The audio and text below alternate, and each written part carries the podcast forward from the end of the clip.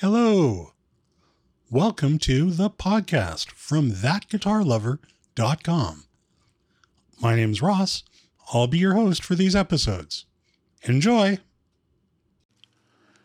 Welcome to the podcast at thatguitarlover.com. Back when I started playing, a guitar had a case. Many of them were quite horrible and provided marginal protection and no support for the neck and headstock. Higher end guitars had hardshell cases that looked more solid, but their protection remained questionable and transport was certainly not simple. You could pack them in a car if they fit in the trunk, or in the back seat, so long as half the band was not there, and it seemed that they always ended up on the bottom of the pile. Some time back, a soft case or gig bag became an option.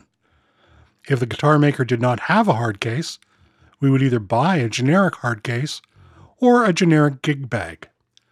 The gig bags often had backpack type rigs, making them easier to transport when walking, and they became very popular. As makers strove to increase margins while reducing costs, they started to offer gig bags as well. Some, such as Taylor's current offerings, are superb, while others are not superb. Very thin, not even water resistant, and they tend to flop around and, again, have no suitable support for the neck and the headstock. As most of the catastrophic damage that can happen to a guitar is typically around the neck and headstock area, that's where the protection needs to be. Gig bags are easier to store when the guitar is not in them, while hard cases are easier when the guitar is kept in the case when not being played. A good, tightly fitted hard case with closed cell foam inside, and it's probably going to be covered with some kind of velour, provides good storage protection. If you're walking into a gig, the hard case is going to bash against stuff. It's going to get scuffed up. And it's going to be awkward if you're carrying it and other gear up and down stairs. Of course, if you have a gig bag where the headstock is riding above your head while it's strapped to your back, unless you're a hobbit, you will most likely be bashing that part of the bag against door frames. If you're going on the road and traveling by bus or air, you're going to need a road case. This is built of heavy plywood with metal rims, corners, straps, and locks.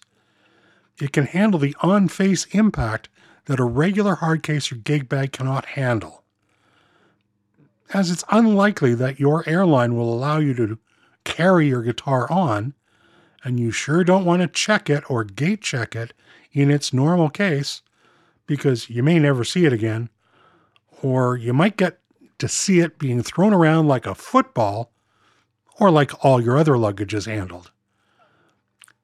In this case, that annoying, heavy, and expensive road case is the way to go. For those of us not doing heavy touring, is there an alternative to hardshell cases that don't protect well and gig bags that don't protect well? Is there another option? And the answer is yes, but there's a cost to it. Companies like Mono and Gator make innovative and highly protective cases that provide the fitting of a good hardshell case with the portability and flexibility of a good gig bag, but coupled with that critical neck and headstock support. As an example, the Mono Classic lineup comes in weighing considerably less.